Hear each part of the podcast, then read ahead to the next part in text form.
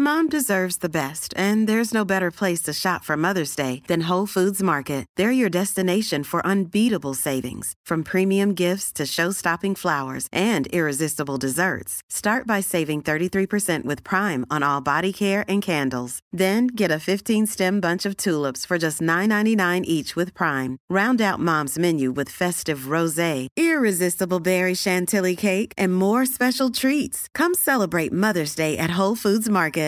Mother's Day is around the corner. Find the perfect gift for the mom in your life with a stunning piece of jewelry from Blue Nile. From timeless pearls to dazzling gemstones, Blue Nile has something she'll adore. Need it fast? Most items can ship overnight. Plus, enjoy guaranteed free shipping and returns. Don't miss our special Mother's Day deals. Save big on the season's most beautiful trends. For a limited time, get up to 50% off by going to BlueNile.com.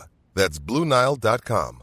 Spring is my favorite time to start a new workout routine. With the weather warming up, it feels easier to get into the rhythm of things. Whether you have 20 minutes or an hour for a Pilates class or outdoor guided walk, Peloton has everything you need to help you get going. Get a head start on summer with Peloton at onepeloton.com. Bonjour à tous et bienvenue dans ce nouvel épisode d'Anomia. Je m'appelle Valentin Tonti Bernard et j'ai décidé de créer ce podcast pour vous permettre de découvrir la vraie vie des avocats. Quel est leur parcours, quelles sont leurs activités, mais surtout quel est leur business? Anomia, c'est un cabinet de conseil en stratégie exclusivement dédié au cabinet d'avocats. Nous intervenons sur de la formation business, du coaching business, ainsi que des missions de conseil en stratégie au sein des cabinets d'avocats. Une petite annonce avant de vous présenter l'invité du jour, nos formations Boost sont pleines jusqu'à février 2022. Donc si vous voulez vos places, prenez-y-vous à l'avance pour pouvoir réserver un créneau sur la session de février. Aujourd'hui, dans ce nouveau podcast, j'ai le plaisir de vous faire découvrir ma conversation avec maître Pierre-Olivier Sûr. Pierre-Olivier Sûr est avocat associé au sein du cabinet FTMS. Il intervient en droit pénal des affaires et en droit pénal général. Il a aussi été bâtonnier de Paris et en est le bâtonnier doyen aujourd'hui. Dans ce podcast, on va parler des différents procès qui ont pu faire la renommée de Maître Sûr, également de ses missions pour l'ordre, du fait qu'il ait été avocat, des avocats, et de tous les grands procès qu'il a pu avoir. Je ne vous en dis pas plus et je vous laisse découvrir ma conversation avec Maître Pierre-Olivier Sûr. Si ce podcast vous a plu, n'hésitez pas à lâcher 5 étoiles sur Apple Podcast. Bonne écoute eh bien écoutez, bonjour maître Olivier Sûr, je suis ravi que vous me receviez aujourd'hui dans le cabinet d'avocats dans lequel vous êtes associé, le cabinet FTMS à Paris, situé 67 boulevard Malzerbe. Bonjour monsieur le bâtonnier. Bonjour. Alors aujourd'hui je suis là parce que Sabrina Kemel, qui est avocate chez vous, m'a beaucoup parlé de vous et je me suis dit qu'il fallait absolument que je vous rencontre. Donc on a réussi enfin à se caler et on va pouvoir parler de vous. Alors ma première question c'est toujours la, la même. pardon. Euh, maître, qui étiez-vous avant de devenir avocat et pourquoi êtes-vous devenu avocat? Moi, avant de devenir avocat, j'étais euh, un étudiant euh, rêveur qui avait une passion. La passion, c'était la mer. Je traversais l'Atlantique à bord de bateaux à voile que je ramenais des Antilles. c'était mon activité principale pendant mes études. Et ben, cette activité de marin a sans doute euh, forgé en moi euh, bien, un certain caractère et puis l'envie de tenir la barre. La barre, euh, cette fois, du tribunal. Voilà. Et puis ensuite, la barre en tant que bâtonnier d'une profession magnifique, représentée par des avocats parisiens, le barreau de Paris, 30 000 avocats. Ça a été évidemment une des grandes fiertés de ma vie professionnelle d'être avocat des avocats. Très clair. Quand vous devenez avocat, vous prêtez serment en quelle année, maître? J'ai prêté serment en 1985. J'avais donc 22 euh, ans. Très clair. Et qu'est-ce que vous découvrez lorsque vous commencez à faire votre première collaboration? Il n'existait pas l'école d'avocat, ou plutôt on faisait encore le stage pendant trois ans, où on était inscrit au petit tableau avant d'intégrer le grand tableau? Qu'est-ce que vous découvrez Qu'est-ce que vous découvrez de cette profession? Est-ce que c'était l'image que vous en aviez? Euh, Est-ce que vous en tombez immédiatement amoureux? Alors, j'ai euh, inauguré au contraire euh, la nouvelle profession, une nouvelle école du barreau, qui était rue du, colonel Combe, donc je ne suis pas aussi vieux que vous le dites. Mais effectivement, on parle d'un temps euh, très ancien où on apprenait plus dans le stage qu'à l'école. Et je me demande si c'est pas toujours le cas d'ailleurs. mon patron était Olivier Schnerb, c'était une personnalité absolument extraordinaire du barreau, puisque il était flamboyant, il était un orateur hors pair, il était euh, brillant, il avait des dossiers extraordinaires, l'affaire euh, d'Harry Boudboul, par exemple, mais euh, il, Jacques Perrault. Jacques Perrault, mais il était peu aimé au palais parce que un tout petit peu méprisant parfois pour ceux qui prenaient la mouche au premier degré et euh, parce que euh, à l'audience, euh, il n'épargnait personne, y compris les avocats. Je me souviens dans l'affaire Boudboul, quand il a accusé, dans le cadre de l'audience publique d'assises, l'un de nos confrères, bien connu, d'être peut-être l'auteur du meurtre. Tout ça s'est terminé dans le bureau du bâtonnier c'est terminé aussi par une bagarre euh, entre euh, le confrère et Olivier Schnerb devant le bureau d'un juge d'instruction quelques mois après l'audience. C'était devant le bureau de Madame de Talancé, je me souviens. Et puis euh, mon patron, Olivier Schnerb, m'avait dit ensuite j'ai été agressé, je vais provoquer en duel le confrère. Je me suis donc retrouvé à euh, lire tout ce qui avait été écrit sur les règles du duel et euh, à comprendre que la première règle du duel, tandis que les deux derniers duels au palais avaient été euh, d'une part Gaston Defer et d'autre part Tixier-Vignancourt, j'ai compris que le premier devoir du témoin était de tout faire pour que le duel ne se fasse pas.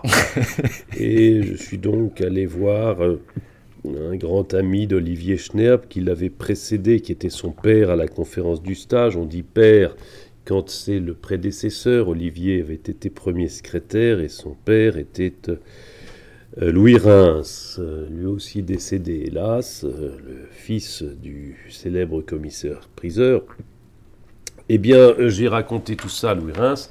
Et évidemment, il m'a dit, euh, c'est complètement fou cette histoire, ne faites rien, ne parlez plus de cela, et il ne se passera rien. effectivement, j'en ai plus jamais entendu parler. Si je vous raconte ça longuement, c'est vous dire l'ambiance au palais, et en particulier dans le pénal, tandis que nous passions nos journées à plaider en comparution immédiate ou en correctionnel avec euh, cinq ou six audiences par jour Aujourd'hui, on plaide euh, deux fois par mois. Ah, quand j'ai commencé le métier, on plaidait cinq à six fois par jour. Je me souviens de l'Ef Forster qui arrivait à la buvette du palais avec une pile de toutes petites cotes qui étaient des dossiers, réunis par un gros élastique qui posait ça, c'était les dossiers du jour. Et c'était ces cinq ou six plaidoiries de la journée. Donc euh, tout ça a énormément changé. On ne fait plus de duels, on ne plaide plus euh, cinq fois par jour, on ne recherche plus euh, l'acte de panache ou l'esthétique ou bien le combat pur. Aujourd'hui, les choses ont un peu changé, même énormément, et puis il n'y a plus la buvette du palais avec la table des pénalistes, qui était la seule où nous avions des serviettes euh, en tissu non pas en papier, et euh, la vieille euh, patronne tenancière qui tournait autour de la table et nous servait en premier, car il fallait que cette table-là fût libre à 13h30, moment où commençaient les audiences pénales. Ce petit monde du pénal a disparu, on en parle avec nostalgie, mais le nouveau monde du pénal est tout à fait à la hauteur de ce que nous avons connu, euh, même si c'est infiniment euh, différent. Et si euh, comment dirais-je, le fil conducteur. Depuis, depuis il y a quelque chose qui a changé de façon considérable. Bien sûr, il y a l'organisation des cabinets, bien sûr, il y a l'organisation des journées, bien sûr, il y a l'argent, mais il y a quelque chose qui est vraiment différent. C'est que depuis Démosthène et Cicéron et jusqu'à la génération, la dernière génération de pénalistes que j'ai connue au palais, dans le vieux palais, la défense était une incarnation qui permettait tout jusqu'au mensonge, qui n'était pas le mensonge de l'avocat, mais qui était le mensonge du client.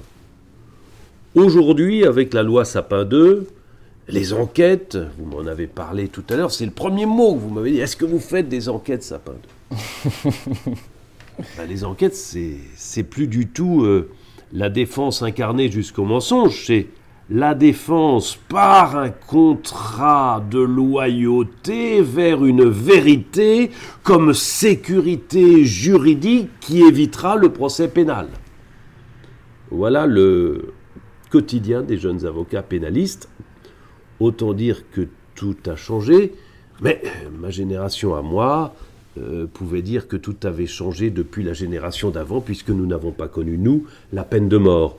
Donc, L'évolution du pénal est très intéressante.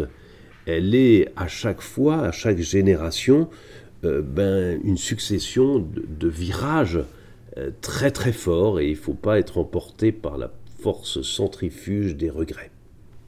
Très clair. Maître, aujourd'hui, vous parlez de l'ancien monde du pénal avec beaucoup de nostalgie. Est-ce que vous pourriez me décrire ce qu'est le nouveau monde du pénal, excepté les, prééminences d'enquête, de, Sapin 2, etc. Mais au, niveau du barreau, le nouveau monde du pénal, qu'est-ce qu'il est, aujourd'hui? Alors, le nouveau monde du pénal, euh, vous avez euh, plusieurs mondes du pénal. Vous avez euh, dans les cabinets structurés, cabinets d'affaires, euh, vous avez une partie importante de l'activité pénale qui est, comme je vous l'indiquais tout à l'heure, non plus la recherche de la défense à tout prix jusqu'au mensonge s'il le faut, mais la recherche de la vérité par un contrat passé de transparence afin euh, d'éviter, sinon de préparer la procédure, mais d'essayer de l'éviter. C'est ça, Sapin 2.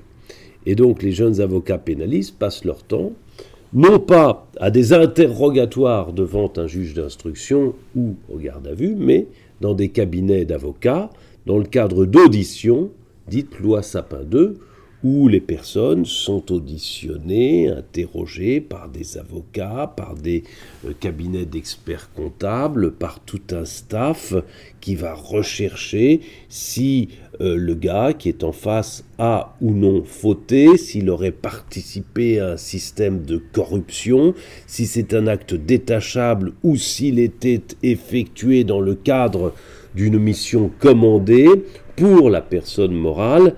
Le gars qui euh, va être passé à la question comme ça aura certes un avocat à ses côtés, mais euh, finalement, ce passage à la question n'est pas plus, comment dirais-je, plus simple euh, que celui autrefois en garde à vue. Avec, euh, moi j'ai connu la garde à vue, vous savez, avec les, menottes où on accrochait les types au radiateur euh, à quatre pattes pendant quatre heures pour attendre que tremblant, ils finissent par passer des aveux et les avocats qui hurlaient en disant mais on n'était pas là, on était. J'ai connu la garde à vue avant la présence de l'avocat en garde à vue. Eh bien cette torture euh, bah, c'est substitué à un autre système beaucoup plus onctueux, beaucoup plus ouaté dans nos cabinets, mais qui est là aussi fait pour qu'il y ait un passage non pas à tabac, mais aux aveux, et avec une certaine complicité des avocats. C'est le nouveau pénal, et c'est un pénal qui euh, évite euh, le, le, chemin terrible euh, garde à vue, euh, détention provisoire, euh, première comparution, comparution devant le tribunal correctionnel, le box, les menottes, la détention. Non, ça c'est terminé.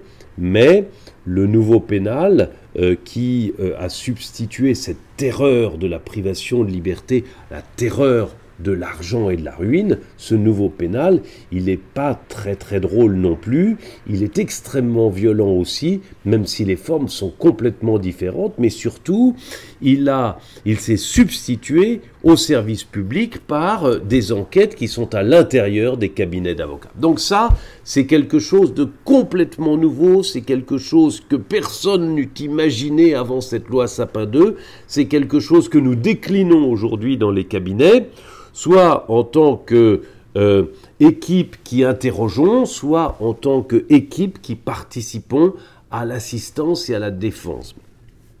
Donc il y a ce pénal-là, qui est un pénal nouveau, qui est un pénal qu'il faut évidemment investir et il faut, il faut, il faut y être. Puisque c'est le pénal de la corruption internationale, c'est le pénal d'une moralisation des choses, c'est le pénal euh, ben, d'une nouvelle transparence et d'un nouveau monde intégré avec quelque chose qui doit laver plus blanc que blanc, mais qui fait aussi que euh, ben, euh, ceux qui ne participent pas à euh, l'application de cette loi Sapin 2 ou aux, États-Unis à d'autres règles ou en Angleterre aussi, ben, par exemple les Chinois ou les Africains, ben, ils ont maintenant euh, les coups des franches pour euh, rafler un certain nombre de marchés dans le monde. Alors ce pénal-là, il est ce qu'il est. il faut le vivre, il faut l'investir, il faut, il, faut, il faut essayer de le développer. Et bien sûr, nous sommes là et les, les jeunes équipes de pénalistes sont là. Mais il y a heureusement aussi un pénal, un pénal pénal, toujours le pénal. Le pénal de sang, le pénal de drogue, le pénal euh, de des agressions sexuelles et des viols, le pénal euh, des meurtres, le pénal de sang, le pénal qui n'est pas celui du col blanc. Ce pénal-là, il est toujours là. Il est toujours là. Euh, il occupe des équipes de jeunes qui, souvent, après la conférence, stage, on l'appelle plus du stage, on appelle la conférence qui est l'internat de notre barreau, euh, qui euh, permet chaque année aux 12 meilleurs qui s'y collent et qui euh, font une sorte de concours de plaidoirie, ça s'appelle pas comme ça, mais pour le grand public, on peut, par analogie, bah, comprendre que c'est un concours de plaidoirie. Les 12 meilleurs eh se partagent les plus grands dossiers de commission d'office, les plus difficiles, euh, par exemple, en ce moment, dans l'affaire euh, du Bataclan, euh, il y a beaucoup de, bah, d'anciens secrétaires de la conférence. par exemple, je crois que l'avocate de Abdel-Slam, elle en est une. Voilà. Donc c'est une école, c'est un internat, c'est une école d'excellence, du pénal, du pénal pur et dur, du pénal de la prison, du pénal du box des accusés, du pénal où on se lève pour plaider les dossiers les plus implaidables mais aussi euh, c'est euh, encore et toujours le vrai geste de l'avocat. Donc ce pénal-là existe toujours. Est-ce qu'il nourrit son homme? C'est difficile. Euh, est-ce qu'il est, extrêmement prestigieux comme il l'avait été comme il l'avait été, c'est pas certain. En tout cas, heureusement qu'il est là et il faut le respecter. Il faut aussi l'alimenter. Quand j'étais bâtonnier, je me suis battu pour que les commissions d'office soient mieux payées et euh, on a réussi à obtenir que le budget de l'aide juridictionnelle euh, passe de 350 millions à euh, plus de 500. il faut arriver au milliard, qui est l'enveloppe qui est consacrée en Angleterre, par exemple. Donc c'est le deuxième pénal. Hein. Il y a le pénal des, le pénal des auditions loi Sapin 2, il y a le pénal ancestral, euh, qui euh, demeure comme un diamant au milieu de notre profession, même si parfois il est sombre. Et puis, il y a le pénal euh, politique. Le pénal politique, c'est celui dont on parle le plus aujourd'hui, c'est cette rivalité entre l'exécutif et puis le judiciaire, avec entre les deux, eh bien, des têtes qui tombent, euh, des personnalités qui s'écroulent euh, jusqu'à euh, d'anciens présidents de la République. Ce pénal-là, il est très prestigieux, il est magnifique à exercer parce que il est véritablement le jugement par un nouveau monde des pratiques d'un ancien monde.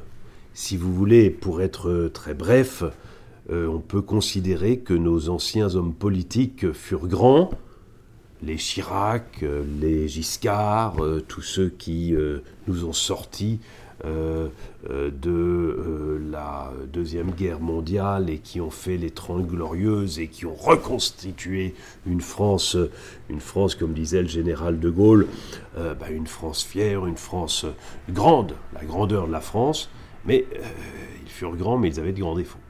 Et ces grands défauts, aujourd'hui, c'est une série d'infractions pénales. Et l'exemple, l'exemple parmi tous, bah, c'est euh, les Balkaniques que j'ai défendus l'année dernière.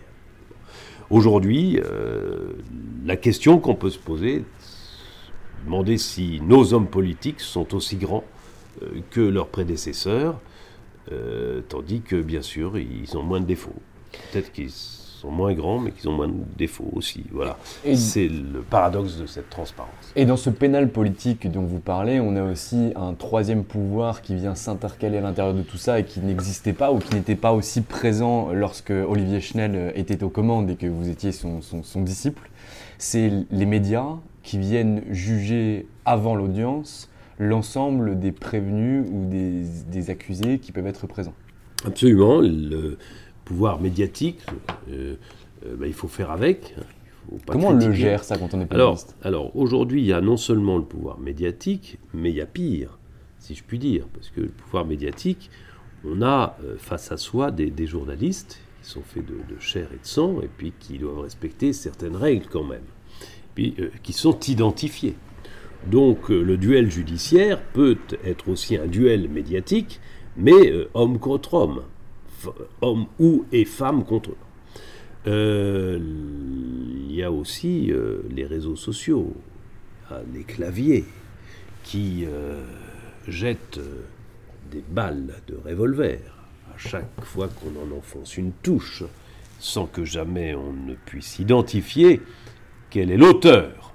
Et ça, c'est très grave. C'est une sorte de eh bien, de, de, de, de, tsunamis qui vous déferlent dessus et qui vous viennent partout sans qu'on puisse ni attaquer, ni identifier, ni résister à ça. Donc évidemment, c'est une part du métier de pouvoir faire avec, ou parfois d'ailleurs manipuler. J'ai un exemple qui m'a toujours frappé, c'est Jacques Vergès dans l'affaire Omar Haddad. Euh, il s'agit, par cet exemple, je répondre à la question qui manipule qui? Est-ce que c'est l'avocat qui manipule la presse ou est-ce que c'est le journaliste qui manipule l'avocat? Vergès arrive au procès d'Omar Haddad et nous, euh, les avocats pénalistes euh, jeunes à l'époque, on, suit ça évidemment avec intérêt, on s'envoie des messages. Ah, Jacques Vergès plaide.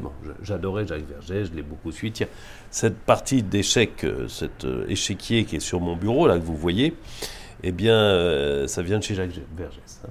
Quand il est mort, il a vendu, la succession a vendu aux enchères les éléments les plus euh, intéressants qui étaient dans son bureau, et il avait en particulier une, série d'échiquiers, et j'en ai acheté un qui est là, et qui représente deux équipes, une équipe d'Africains contre une équipe d'Asiatiques, qui euh, jouent aux échecs les uns contre les autres. J'adore cet objet. Donc c'est face à cet objet que je vous raconte l'histoire de Vergès. Il arrive aux assises, il pose peu de questions, il plaide en retrait au point que, et je me souviens, on s'échange des messages, on se dit, bah dis donc, Vergès c'est fini, il est plus qu'il était. Euh, sauf que après le verdict qui est mauvais, hein, mais il l'avait prévu ça, il sort, je pense qu'on est au milieu, il fait nuit, euh, souvent les verdicts d'assises, ça tombe au milieu de la nuit, il monte sur une table, il rassemble autour de lui toutes les équipes de presse et il a cette formule, il y a 100 ans on a condamné un officier parce qu'il était juif, aujourd'hui on condamne un jardinier parce qu'il est marocain. Le lendemain, l'opinion tourne en sa faveur. L'Académie française, par euh, Rouard, prend fait et cause pour Omar Haddad, alors que personne n'avait lu le dossier. Le président de la République s'en empare et rentre un décret de grâce partielle. Il sort de prison. Aujourd'hui, euh, il y a une révision, etc. etc. Euh, ici, la vérité ne m'intéresse pas. Ici, ce qui m'intéresse, c'est le jeu de go, le jeu de manipulation, le jeu d'échecs. Vergès ne pose pas de questions. à l'audience. Vergès plaide mal, il s'en fout. Il plaide pas. Il plaide à minima. Mais il a cette formule qu'il avait préparée, et cette formule retourne l'opinion, et la presse, entre nous, se fait avoir, puisque tous ces gens-là n'avaient pas lu le dossier. Et encore, je ne sais pas si coupable ou non coupable. Ce qui m'intéresse, c'est le jeu de puissance. Et là, Vergès est meilleur. Il est puissant. Il a manipulé les autres. Il a gagné son combat par une phrase. Et c'est ça aussi, parfois, euh, eh bien, euh, la défense. Euh, voilà. Ce qui est incroyable, c'est que ça se fait même après le verdict de la Cour d'assises. Ah oui, bien sûr. Bien sûr, puisque le verdict de la Cour d'assises ne peut être que le prétexte d'un, comment dirais-je, d'un jeu où on va essayer de transformer l'échec en victoire en se victimisant et en devenant le héros de l'erreur judiciaire. Mais c'était quoi l'objectif? Parce qu'à l'époque où Omar Haddad est condamné, on n'a pas d'appel euh, à la cour d'assises, on a éventuellement une révision, mais c'était quoi le, ce qu'allait chercher Vergès, excepté finalement le peuple derrière lui? Bah, le, peuple, le peuple est la grâce présidentielle. Très clair. C'est le président de la République qui a jamais lu le dossier tombé dans le piège. C'est pas qu'il est tombé dans le piège, c'est qu'il est manipulé. Il est manipulé par la presse, qui est manipulé par Vergès. Et là, la presse est complètement manipulée par Vergès. Peut-être que Vergès avait raison, hein. peut-être que Haddad est, innocent, mais peut-être qu'il est coupable. Là encore, moi, j'ai pas lu le dossier, je suis incapable de le dire et jamais je me prononcerai. Ce qui m'intéresse, c'est qui gagne le combat, le combat médiatique et le combat judiciaire. Évidemment, c'est Vergès qui l'a gagné. Et vous, est-ce que vous avez utilisé au cours de votre carrière des stratagèmes, des, techniques, des manipulations, on peut le dire, de cette façon? Vous nous parliez tout à l'heure du procès Balkany. Comment est-ce qu'on se sert de la presse ou comment est-ce qu'on se sert des autres pouvoirs que du pouvoir judiciaire pour finalement aider et représenter au mieux les intérêts de son client? Oui, oui j'ai évidemment utilisé. Euh, parfois, nos clients écrivent des messages qui sont postés, etc., etc. Mais je ne tiens pas à dévoiler ici des stratégies, euh, des victoires ou des échecs, mais en tout cas, euh, le travail souterrain, et qui est tout à fait légitime, mais qui doit évidemment rester couvert et définitivement par le secret. Très clair. Euh, maître sûr, euh, au cours de votre carrière, vous avez fait du pénal sale, du pénal de, sang, du pénal de meurtre, du pénal de mœurs. Aujourd'hui, on vous connaît plus un rôle de pénal politique, ou en tout cas de pénal en col blanc. Euh, sur quelle typologie de dossier vous intervenez majoritairement aujourd'hui? Aujourd'hui, je fais principalement du pénal international. Hein, des, dossiers bah, euh, qui mêlent des intérêts français euh, en Afrique ou ailleurs. Euh, cela, bah, j'ai commencé à le faire après mon bâtonnat, mais en réalité, mon premier dossier de pénal international, c'était avant. Et c'est un dossier qui a changé profondément ma vie. C'est quand j'ai défendu les victimes des Khmer rouges au procès organisé par la communauté internationale à Phnom Penh.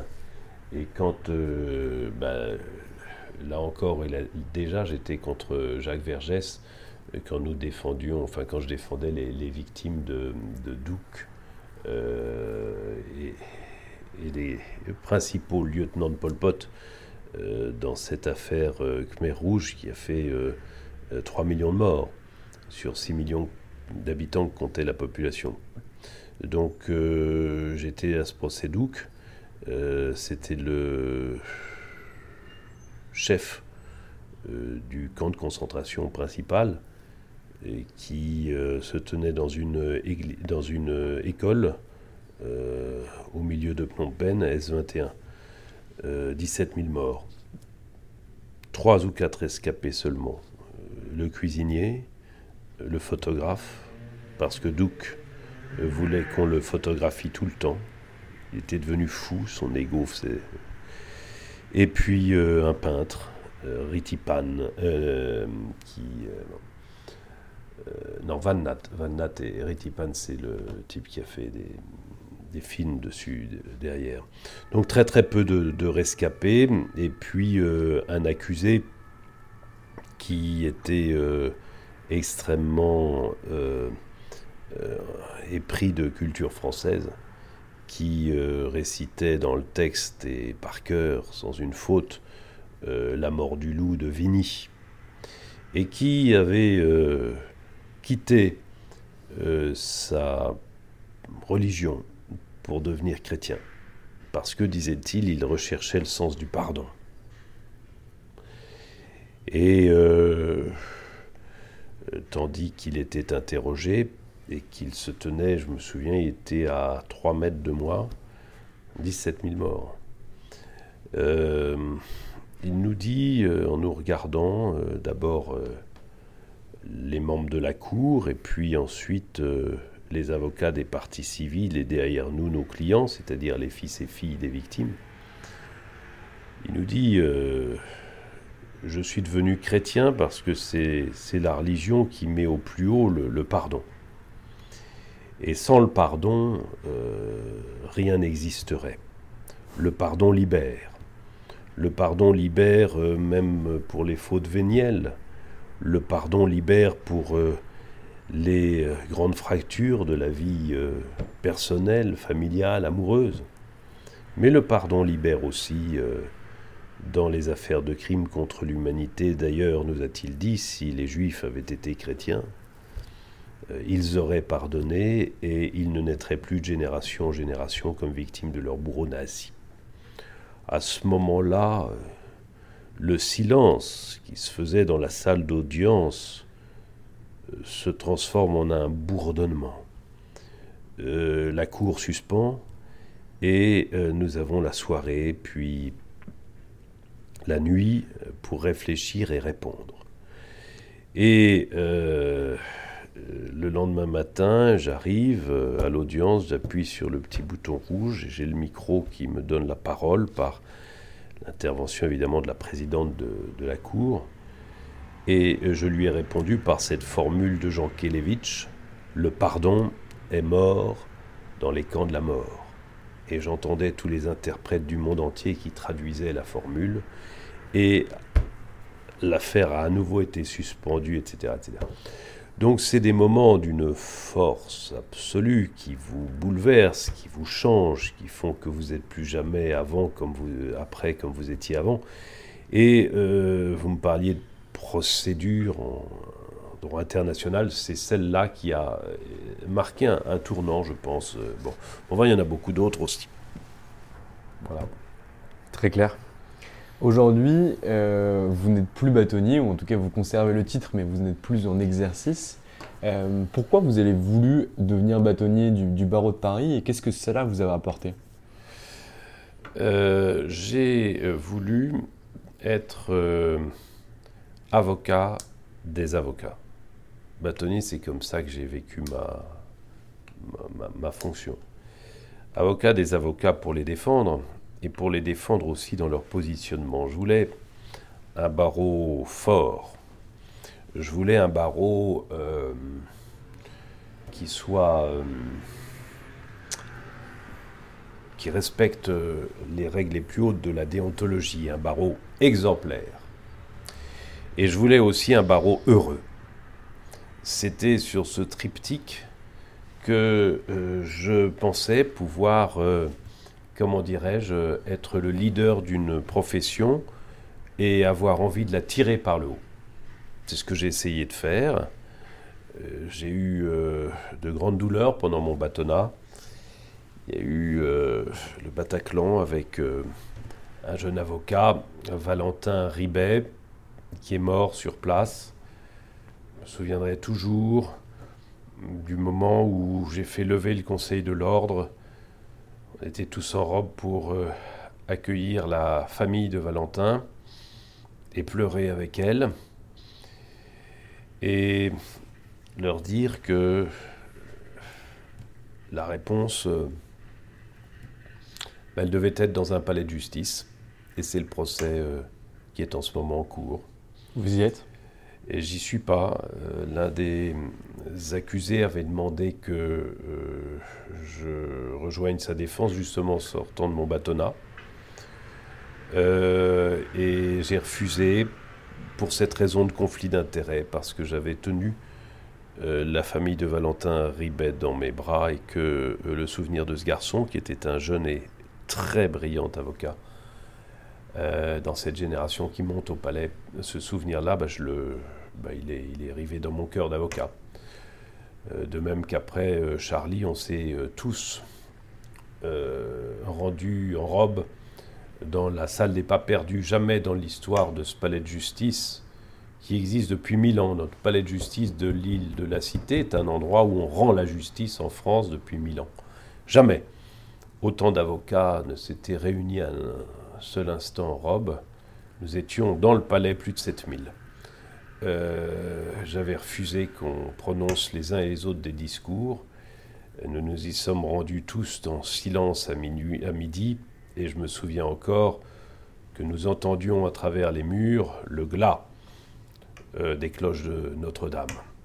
C'est des souvenirs euh, extraordinairement durs, extraordinairement lourds, mais qui, quand on est le chef de la profession, s'incarnent sur vous en un instant et cristallisent quelque chose qui nous dépasse.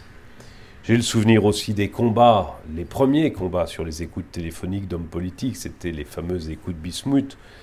Je m'étais révolté, j'avais demandé euh, au président de la République, c'était Hollande à l'époque, de me recevoir, il m'avait reçu dans la semaine.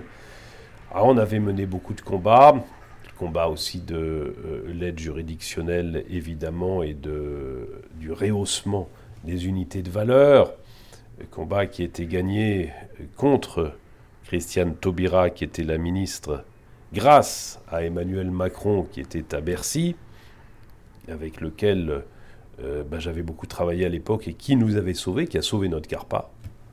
La CARPA, c'est la banque de dépôt des fonds qui transitent à travers nos mains euh, dans le cadre euh, du, négociations qu'on fait pour nos clients ou du poste judiciaire quand il faut verser des indemnisations. Et puis j'ai le souvenir du, rayonnement qu'on avait essayé de donner à la profession à l'étranger, quand par exemple à Shanghai, on s'était tous retrouvés sur le euh, BPC, qui est une sorte de porte-hélicoptère français, le Dixmude, vous savez, c'était la classe des Mistral. Et euh, sur le pont d'envol, on avait réuni toute la communauté des avocats et juristes euh, chinois qui s'intéressent à la France et franco-chinois. Et c'était dans le port de Shanghai et nous étions là sous le pavillon français, nous étions fiers de rappeler que en Chine, l'influence juridique, elle n'est pas anglo-saxonne, elle est de droit français, de droit continental. D'ailleurs, euh, la Chine est passée du communisme au capitalisme par l'acte notarié évidemment, qui nous vient du Code civil et de Napoléon. Voilà, tout ça, c'est des choses que nous avons faites.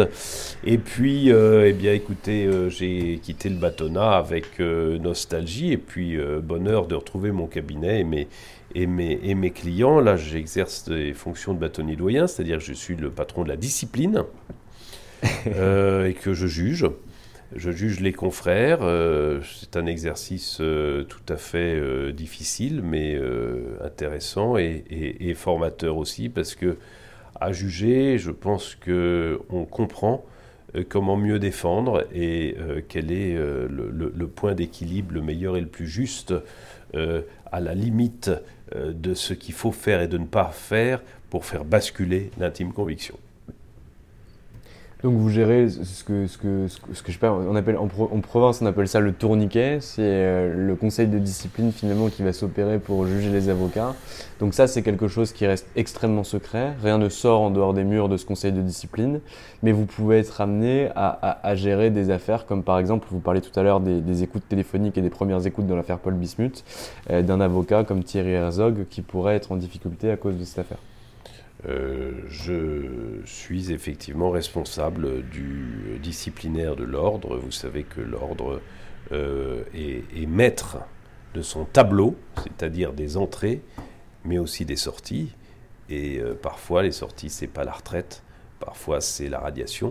Et ça passe évidemment par un procès à l'intérieur de notre institution, qui est présidé par d'anciens bâtonniers. Je préside je suis responsable de, cette fonction dite régalienne de l'ordre. Et on appelle En appel, c'est la Cour d'appel. D'accord. La Cour d'appel de, Paris qui, qui, qui, bah, statue en deuxième, en second ressort. Et puis la Cour de cassation.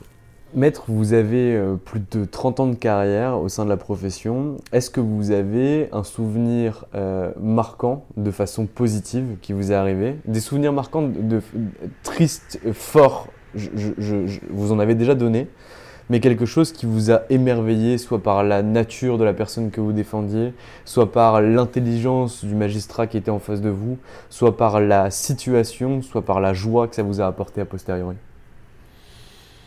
Alors, euh, la joie, c'était, mon patron Olivier Schnerb qui, le soir, me disait euh, C'est fabuleux, en ce moment, on gagne tout. Et euh, souvent, je me remémore ça. Et même les jours où on perd, je me dis On gagne tout. la joie, c'est de transformer la part d'ombre des hommes en une lumière judiciaire. c'est pour ça qu'on est avocat, évidemment. Et évidemment et heureusement, ça m'arrive souvent. Mais c'est vrai que ce sont les échecs qui marquent et dont on se souvient le plus. C'est euh, l'affaire du sang contaminé. Euh, je me souviendrai toujours de cet échec. Il y, a, des échecs dans la vie professionnelle qui marquent. Je me souviens d'un champion olympique euh, avec qui je m'entraînais qui me dit, évidemment, le sport, il me dit, je me vantais, j'étais gosse, hein, j'étais ado, il me dit, donc je, me vantais des combats que j'avais gagnés. Et il me dit, écoute, quand tu seras un grand, tu raconteras les combats que tu as perdus. Je me, suis, souviendrai toujours de cette formule. Évidemment, combat qu'on gagne, c'est, ça se raconte dans les dîners, puis ça permet de s'endormir. Ah oui, alors quand on, a du mal à trouver le sommeil, on se remémore les choses qui se sont bien passées. Mais la vraie vérité, c'est que pour progresser, pour être meilleur, on a un devoir d'être meilleur eh bien ce, devoir d'être meilleur et de progresser, il passe par euh, une... Euh, il faut visiter euh, les, dossiers que nous avons perdus, c'est les seuls qui m'intéressent me concernant. Très clair. Après 30 ans de carrière, qu'est-ce qu'on peut vous souhaiter pour la suite? Eh bien de former ici au cabinet des jeunes qui eh bien, euh, feront passer le flambeau. Euh, il y a des jeunes euh, qui continuent avec moi. Il y en a d'autres qui continuent sans moi. Et je suis fier de voir leur nom dans les journaux parfois. Je suis fier de les appeler, d'échanger, de leur envoyer un dossier quelquefois. C'est ça ma grande fierté. Euh, c'est de me dire que j'ai des fils et filles qui sont mes enfants, à la fois à la maison, euh, que j'aime et que euh, je rêve de devenir meilleur et plus fort que moi. Mais il n'y a pas que ceux qui sont à la maison, il y a ceux aussi avec lesquels j'ai travaillé, avec lesquels on est allé en tremblant, prononcer des plaidoiries, en tremblant, attendre des jugements ou des verdicts. Euh, ceux avec lesquels j'ai rêvé la vie des autres et les pardons des autres qu'on a transformés, eh bien ceux-là, euh, si euh, aujourd'hui ils ont monté leur cabinet, s'ils réussissent et si ils me dépassent, c'est très exactement la façon pour moi, je pense, demain d'être heureux. Très clair. J'avais une question, mais, mais, mais, mais je l'oublie. Ah oui. Qui sont les avocats dans votre, dans votre domaine d'expertise que vous respectez le plus ou qui vous impressionnent le plus? Alors écoutez, il y en a beaucoup, mais pour ne pas euh, être indélicat, je ne vais parler que des disparus. Euh, les disparus, il y avait, il y a d'abord euh, évidemment, il y a d'abord Olivier Schnerb dont je vous parlais tout à l'heure, mais il y a Thierry Lévy extraordinaire avocat, Thierry Lévy. Extraordinaire avocat. Il y a Jacques Vergès. Je toujours de ces discussions qu'on avait euh, à Phnom Penh, lui et moi. Un jour, je lui dis Mais Jacques, vous fumez énormément. Il y avait d'énormes cigares. Il me dit Oui, parce que la fumée écarte de moi les moustiques et les humanistes. Je trouvais cette formule prodigieuse. Euh, un jour, on reçoit dans son bureau des clients très prestigieux. Très prestigieux. Euh, nous étions à côté, euh, à côté, du même côté. Quoi. Voilà. Donc on les reçoit évidemment, on va chez l'avocat le plus ancien. Ils venaient de l'étranger, ils avaient leurs interprètes. Jacques était derrière son bureau, sorte de bureau Louis XV, avec derrière lui une tapisserie d'Aubusson, et devant Louis les fauteuils qui étaient côte à côte, un peu en arc de cercle, avec nous tous assis, et derrière les fameuses parties d'échecs dont je vous parle, tout ça dans une pénombre assez extraordinaire, les rideaux étaient tirés, il était vieux, il allait mourir un ou deux ans plus tard. Alors, euh, il euh, était heureux de me voir, et euh, franchement, les clients ne l'intéressaient pas du tout. Mais devant les clients, alors il aurait pu me recevoir d'abord pour qu'on ait une conversation, lui et moi, amicale, confraternelle, affectueuse. Non, il me reçoit en même temps qu'eux, mais il ne parle qu'à moi. Et il, me parle, il me parle, je ne sais pas ce qui lui avait pris ce jour-là, euh, il me parle de Julien Sorel, euh, euh, du procès, de Stendhal. Bon. Et j'avais les, clients qui avaient leurs interprètes qui tournaient qui et qui traduisaient tout ça, tout ça, tout ça, tout ça. Et c'était absolument surréaliste. Et puis à un moment donné, il y a quand même un des clients qui lève le doigt, qui dit euh, On vient quand même du monde entier pour vous rencontrer, quelle est votre stratégie? Alors il regarde et il dit ben, La stratégie, c'est Stendhal. Alors vous avez l'interprète qui traduit, qui traduit, et il dit Faire un livre. Messieurs, je vous remercie, il est parti. C'était extraordinaire. Voilà, voilà, c'est un souvenir.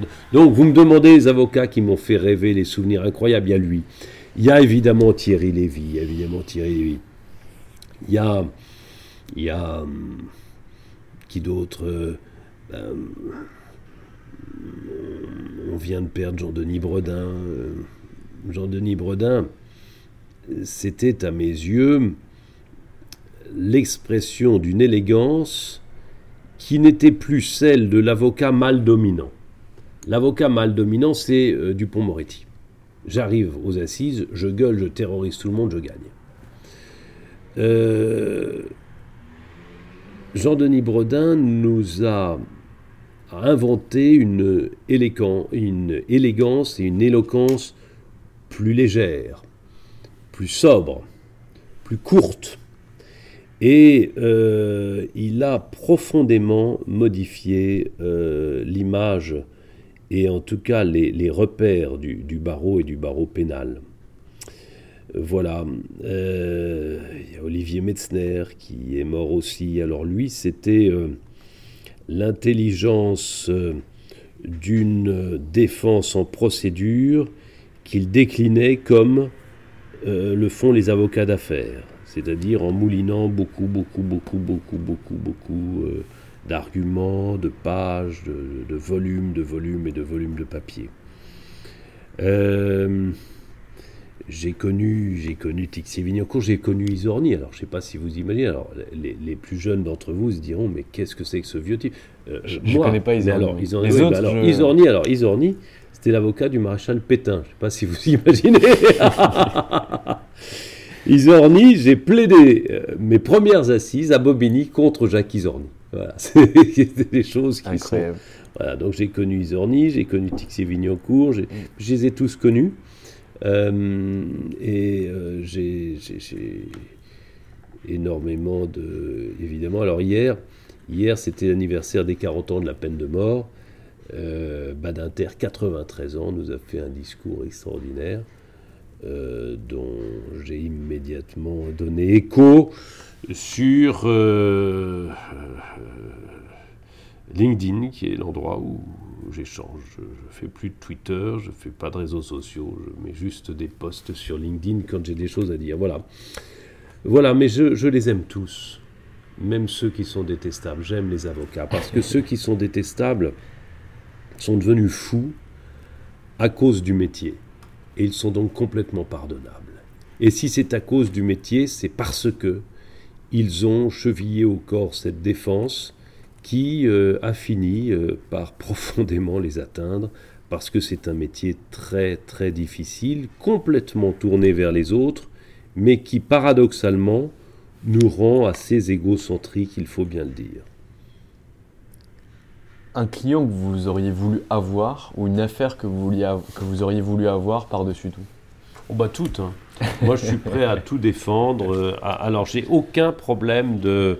Le, je vous dis, le seul conflit d'intérêt, et je crois que c'est la seule fois de ma vie que j'ai refusé de défendre quelqu'un, c'est dans le, le Bataclan à cause de, du souvenir du petit Valentin euh, Ribet. C'est la seule fois. Mais sinon, j'ai toujours, toujours, toujours, et j'accepterai toutes les causes. Maître, je vous ai déjà pris beaucoup de temps ce matin. Vous nous avez dit énormément de choses et je vous en remercie. Je vous souhaite le meilleur pour la suite, toujours d'être passionné, amoureux de la profession et que vous puissiez continuer comme ça au sein de votre cabinet à transmettre. Merci à vous. À vous. Et voilà, c'est fini pour aujourd'hui. J'espère que cet épisode vous a plu. Pour découvrir tous les contenus qu'Anomia propose, vous pouvez vous rendre sur www.anomia.fr. Vous y trouverez des vidéos, des podcasts, des articles et également nos propositions de formation et d'accompagnement dédiées aux avocats, dédiées au business des avocats. Je vous souhaite une excellente journée et n'hésitez surtout pas à nous contacter. À bientôt. Hi, I'm Daniel, founder of Pretty Litter. Cats and cat owners deserve better than any old-fashioned litter. That's why I teamed up with scientists and veterinarians to create Pretty Litter. Its innovative crystal formula has superior odor control and weighs up to 80% less than clay litter. Pretty Litter even monitors health by changing colors to help detect early signs of potential illness. It's the world's smartest kitty litter. Go to prettylitter.com and use code ACAST for 20% off your first order and a free cat toy. Terms and conditions apply. See site for details. Hey, it's Paige DeSorbo from Giggly Squad. High quality fashion without the price tag? Say hello to Quince. I'm snagging high end essentials like cozy cashmere sweaters, sleek leather jackets, fine jewelry, and so much more. With Quince being 50 to 80% less than similar brands. And they partner with factories that prioritize safe, ethical, and responsible manufacturing. I love that. Luxury quality within reach. Go to quince.com slash style to get free shipping and 365 day returns on your next order. Quince.com slash style. Mom deserves the best, and there's no better place to shop for Mother's Day than Whole Foods Market. They're your destination for unbeatable savings, from premium gifts to show-stopping flowers and irresistible desserts. Start by saving 33% with Prime on all body care and candles. Then get a 15-stem bunch of tulips for just $9.99 each with Prime. Round out Mom's menu with festive rosé, irresistible berry chantilly cake, and more special treats. Come celebrate Mother's Day at Whole Foods Market.